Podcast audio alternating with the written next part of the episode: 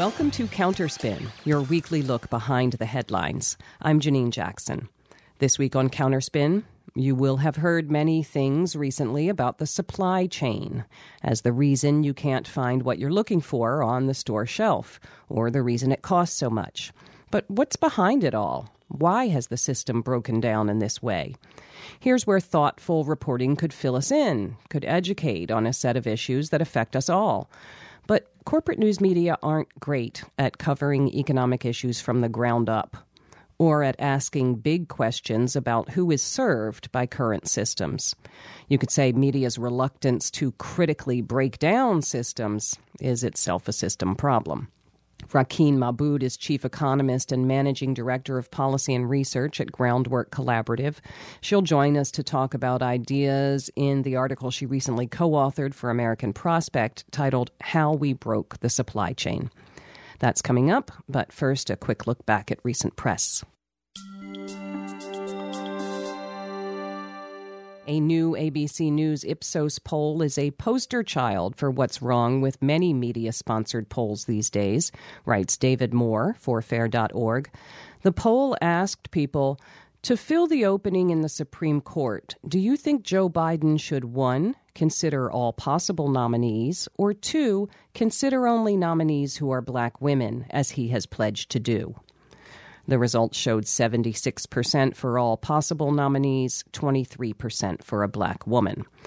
And ABC's story dutifully reported that, quote, Biden's campaign trail vow to select a black woman to fill a high court vacancy without reviewing all potential candidates evokes a sharply negative reaction from voters, close quote.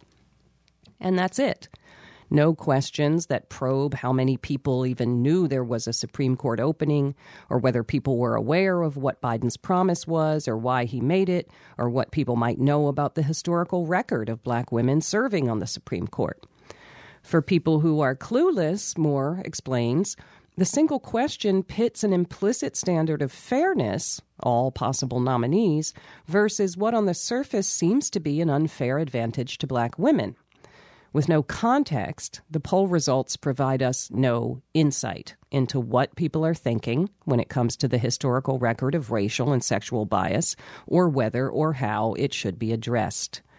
If ABC was set on a superficial approach, Moore notes, they could have asked something like To fill the opening in the Supreme Court, President Biden has promised to nominate a black woman. Do you agree or disagree with that decision, or do you have no opinion one way or the other? That question still gives the respondent no context, but at least it's balanced.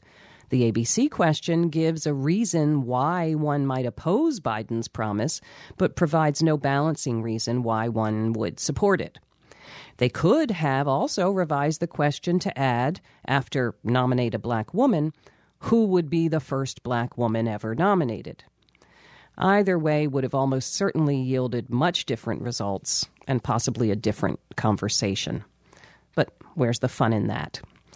And listeners may have learned of a new report from Amnesty International that defines Israel's legal structure as a form of apartheid. They are, of course, far from the first to make that assessment, but adding their voice to the charge is meaningful and was addressed as such by many media outlets, who mainly, as Ari Paul wrote for Fair.org, responded in ways par for their course. The Wall Street Journal condemned the report as denying Israel's very existence and not reflecting the fact that conflict is the fault of Palestinians and their refusal to accept Israeli concessions. CNN and Politico led their accounts with charges of anti Semitism, with Politico adding a quote from Israel's foreign minister who said that amnesty is biased because they don't call Syria an apartheid state, as if apartheid were a generic term for bad government rather than a specific form of racialized oppression. The New York Post complained that the report doesn't call out Yasser Arafat, who died 18 years ago. And the New York Times, for their part, said, well, nothing. As we record on February 10th, the country's paper of record has deemed a prominent global rights organization's urging that we consider the largest recipient of U.S. aid in an apartheid system unworthy of remark. That may have changed by the time you hear this. Sonya Meyerson Knox from the group Jewish Voice for Peace told FAIR that despite prominent talking points. Quote, defending Israel's regime of supremacy and violence does nothing to advance Jewish safety, close quote. And that such rhetoric actually itself helps fuel anti Semitism by reducing people with varying beliefs into a monolithic stereotype. She added that Amnesty's report is significant because, quote, the chorus of internationally respected voices calling for an end to Israeli apartheid is simply too loud to be ignored, close quote. So far, the New York Times seems to be trying. You're listening to Counterspin, brought to you each week by the Media Watch Group FAIR.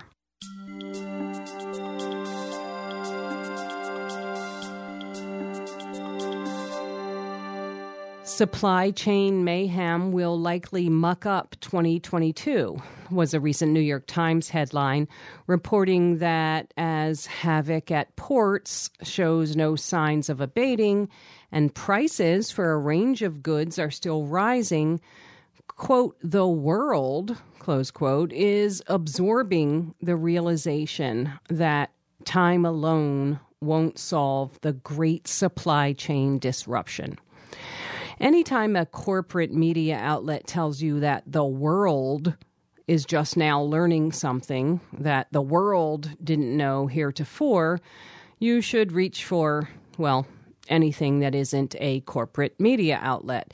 Because plenty of people around the world have been raising questions and concerns about whether the current system of producing and delivering goods to people really has the delivery of goods to people as its core organizing principle. The pandemic, while it hasn't created those concerns, has thrown them into high relief and offered an opportunity to address them in a serious and not a stopgap way. But who's going to lead that public discussion on that beyond reporters who seem to be marveling at their inability to find their favorite brand of pickle on the shelf? Our next guest has been thinking about these things. Rakeen Mabud is chief economist and managing director of policy and research at Groundwork Collaborative. She recently testified at a hearing on pandemic profiteering and price gouging of the Committee on Energy and Commerce Subcommittee on consumer protection and commerce. Her article with David Dayen, How We Broke the Supply Chain, appears in the American Prospects magazine's special issue on that topic. She joins us now by phone. Welcome to Counterspin, Rakeen Mabud. Thank you so much for having me. It's great to be here. Well, your essay explains how there have been key historical policy choices not nature, not economic inevitability, but choices that have created the conditions in which the pandemic happened and which the pandemic has exacerbated. It's a very illuminating history, I think, that might be shorthanded sometimes in media, but is rarely spelled out. And then it's virtually never spelled out from the point of view of workers or consumers in a substantive way. Both of those perspectives are sort of inserted or assumed, and they're often you know, pitted against one another, workers versus consumers. But the story isn't told from our perspective as people who have to work and people who have to buy stuff, you know, and I feel that that's what this helpful article does. So, get us started on what we should understand as the roots of the supply shock uh, that's now in the headlines. Talk, talk us through it. Sure. And this is actually a really timely conversation because the CPI data came out today, which gave us a little bit more insight on what's going on with prices in the economy. And so, you know, I think a lot of this conversation often starts with this idea of price increases, right? And we see that. That's, we see it in the data. We see it at the grocery store. Certainly people are really feeling the pressure of higher prices on essential goods. And what David and I really tried to do in the piece is to get under the hood a little bit, right? It's not like prices are rising for no reason. Actually, the root causes here is a system that's really been in the works for the last half a century, right? 50 years of a supply chain, a series of policy decisions that has built a supply chain that was unable to handle shocks like the pandemic. And so when the pandemic hit, what we ended up seeing was massive shifts in demand, but also this extremely brittle system break down under those changes in demand. And so I'm happy to go into that, but eager to hear from you what you found interesting about the piece. Well, let's talk about that brittleness because I think, you know, when reporters think about news you can use, they're like, hey, prices are up. And so prices are up, that's bad. We're supposed to pick an enemy for that or a cause or a reason. And I don't know that that energy is directed in the right place. So if you could talk about what is it that made the supply chain fragile? What made it brittle in the first place? Sure. So we've essentially spent 50 years handing our supply chain over to mega corporations. So these companies have built a system that works for them, right? It works for padding their own profits, jacking up their profits, all spurred on by Wall Street, who really demanded short-term profit increases over all else. And so when you think about what a supply chain is for, usually most people would think, oh, it's here to deliver goods and services. Well, that's actually not what our supply chain was built to do. Our supply chain was built to really maximize what companies could get out of this and the dividends that they can pay out to shareholders. And what that means is that they've essentially built a system that has no redundancy. It has no sort of flexibility for changes in an economy such as a pandemic or even something like a climate shock, right, which we're unfortunately likely to see more of over the coming years and decades. And so there is what's what we call sort of a, a, just-in-time supply system, right? This is a supply system that is expected to deliver exactly the number of goods that are needed and at exactly the moment that they're needed. But with something like a pandemic, all of those predictions about what goods will be needed when go out the window, and that's when you end up with supply shortages. That's what you end up with bottlenecks.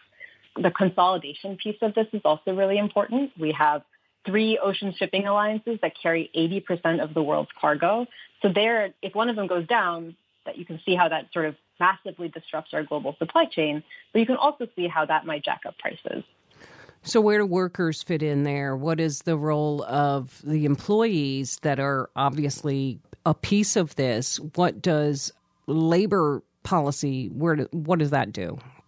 Yeah, I'm really, really glad you asked that because I think when people think of the supply chain, they have this sort of vague images of trains and maybe a big ship, right? But those big yeah. ships and those cranes are operated by people. And I think the effect on workers is made most clear through the example of trucking.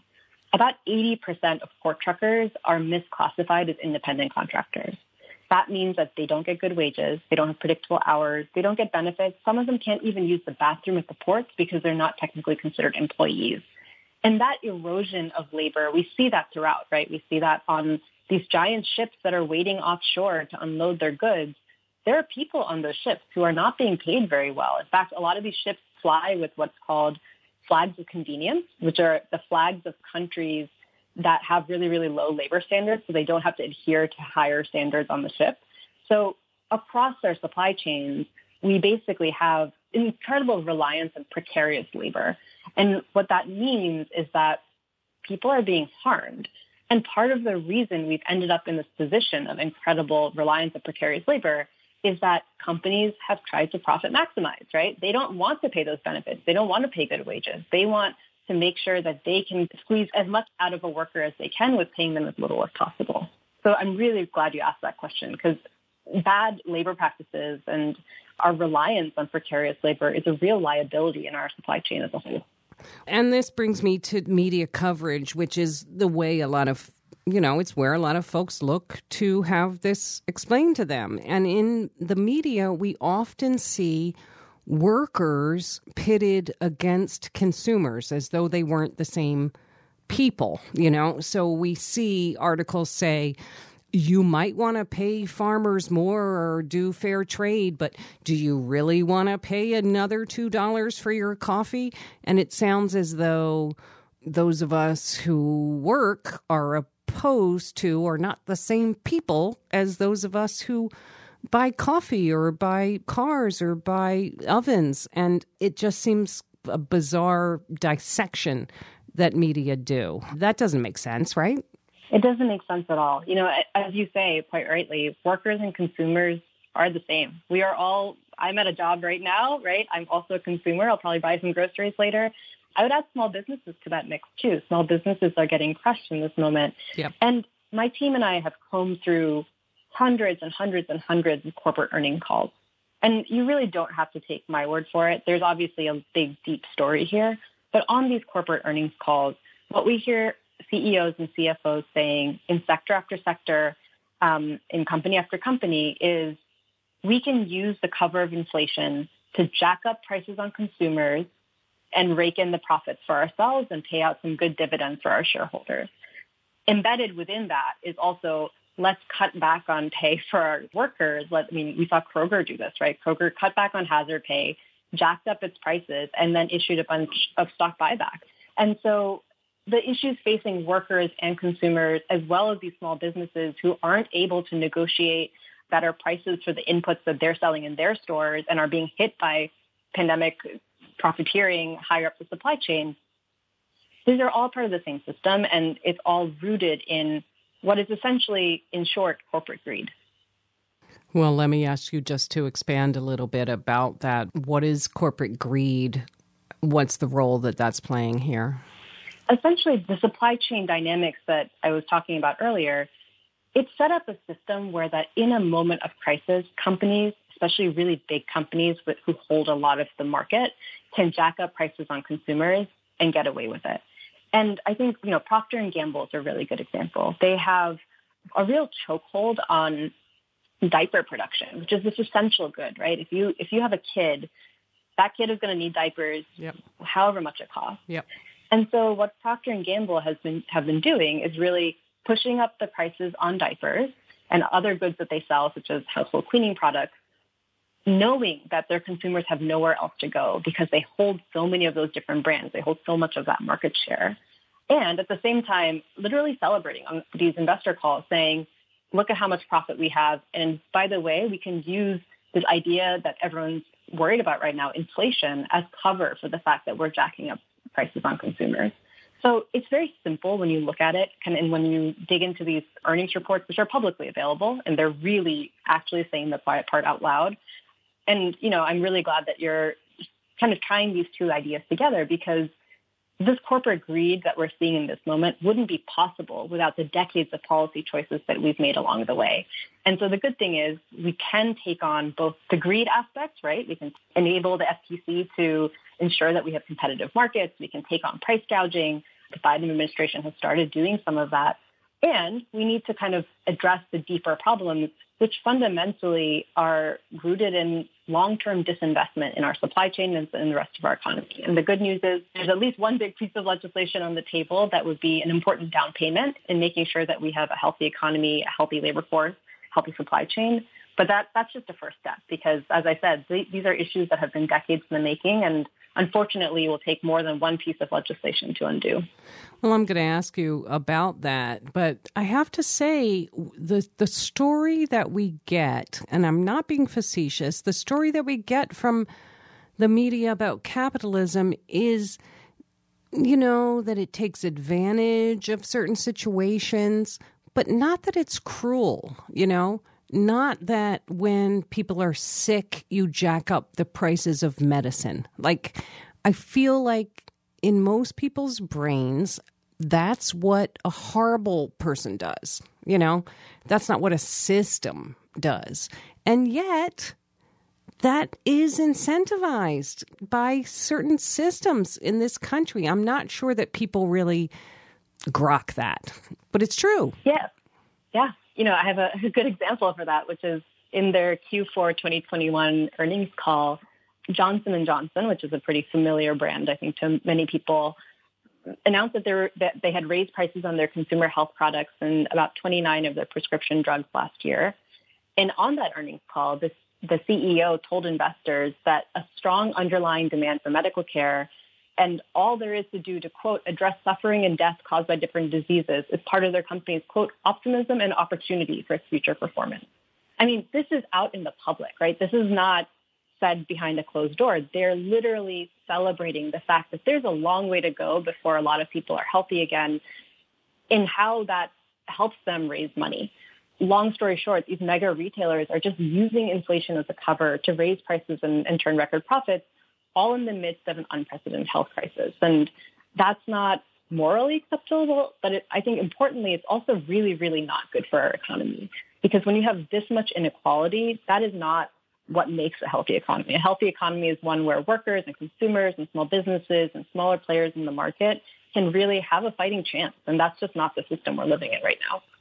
I'm going to ask you a question about media in a minute, but let me first bring you back to you had a statement about legislation being you know, something but not sufficient. What is the state of legislative response to the problems that you're outlining? Well, I testified last week in front of the Consumer Protection Subcommittee about a piece of legislation that would directly empower both state attorneys general as well as the FTC to go after price gougers. So that's a really good first step. That sort of addresses the top line problem of price gouging that we're seeing right now. But like I said before, getting under the hood and undoing a lot of bad policy and creating a system that actually works will require concerted effort. And I think it's really, really critical that we make the long overdue large scale investments in our supply chain and in our labor force that we've needed for so long that are currently on the table, right, with the Build Back Better agenda. That's a first step. I'm not saying that's going to fix everything. It's just a critical step. Right. The administration has the power to use executive orders to help promote competition. We've seen them do that with meatpacking and other sectors. And I'd like to see more of that because this is not a problem that we can, there's no one shot solution. It's really going to take all the tools in our toolbox to start to address the different factors that have kind of gone into this knot because it is a knotty problem, right? And undoing a knot takes time. Undoing a knot also requires us to trace every piece of string back from its end, right? You can't just pull on one and expect that it's all going to come apart. Right. You know, that's funny that you mentioned that. There's very much the image that was in my mind in terms of what would be important strings to pull on. And we know that it's a multi level effort. Well, given that the people who craft policy, we understand, are not, as a rule, those at the sharp end of policy, in theory, that's where journalism should play a role. That's where reporters should step in to be a voice specifically for the powerless, for those outside of policymaking, and specifically as a conscience for the powerful. And so I would ask you finally, what would you ask of reporters who are now tasked with explaining current conditions. First of all, inflation. I mean, that's in every headline I read today, but I don't necessarily understand what it means for me. But just in general, in terms of the questions that you're focused on, is there something that you would like to see reporters do more of or less of to help bring it home for regular folks? Yeah, I mean, I've been really actually excited to see how the story about corporate greed has started to take off. Mm-hmm. And I mm-hmm. think it's taking off because it's true, right? I mean, again, you don't have to take my word for it. It is in these earnings calls. They're public. You can look at them yourself. You can Google them yourself. And I think it's really heartening to see journalists and others starting to take into account data sources that we didn't used to think of as data sources, right? Like most economists don't look at profits data when they think about inflation, but I, it's a really important piece of the puzzle. And I'm, I'm really glad to see that journalists and others are starting to take that on and, and work that into the analysis that they're thinking about. And connect those two things together. I mean, part of the problem with journalists is not that they lie. It's just that they don't connect this story with that story in a way that shows the meaning. Right. And it's a complicated story. Like, I, I think that's also important to note. The sort of long arc of how we got here is a complicated story. And it's part of why David Dayen and I worked on that piece in the American Prospect. And I'm, you know, I'm eager to see more of that from all sorts of folks. And luckily, I think we are starting to see more of that teasing out of the complication of the story, the nuances of the story across the landscape not to draw you out on it, but again, it's it's not so much that the story is complicated, which it is. It's whose perspective it's being told from. And so when I hear inflation and the Fed is a problem for Biden. I'm like, yeah, you know what? I'm not worried about Biden. Biden's going to be fine. I'm concerned about how this is affecting folks who get up every day and go to their minimum wage or their just above minimum wage work. And so, what I'm asking you about media is if journalists were trying to say, here's what it means for you, here's how we could translate it to what it means for a regular working person. Is there anything that you think they would add or subtract from that coverage? Yeah, I mean, I, I really love that framing because I think a lot of the coverage on inflation is devoid of people, right? We talk about inflation like it's this thing that we have to deal with, but we care about inflation because we care about how it affects people. I really like that frame and I, I hope more take it on. And I'm, I'm, I think we're starting to see a shift. And I think shows like yours are certainly pushing everyone to, to kind of put the focus back where it needs to be, which is real people's lives. Because at the, as we enter the third year of a pandemic, if we're not focused on people and what they're doing, we're not focused on the economy because we are the economy, right? So I'm really excited to see more of that framing going forward. Well, we've been speaking with Rakeen Mabud. She's chief economist and managing director of policy and research at Groundwork Collaborative.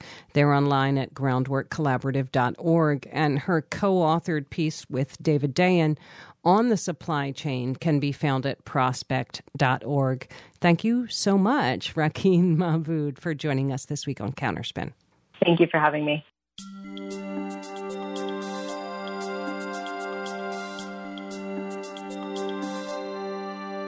And that's it for Counterspin for this week. Counterspin is produced by the Media Watch Group FAIR, based in New York. If you missed part of today's show or you'd like to hear previous shows, you can find them on fair.org. The show is engineered by Alex Noyes. I'm Janine Jackson. Thanks for listening to Counterspin.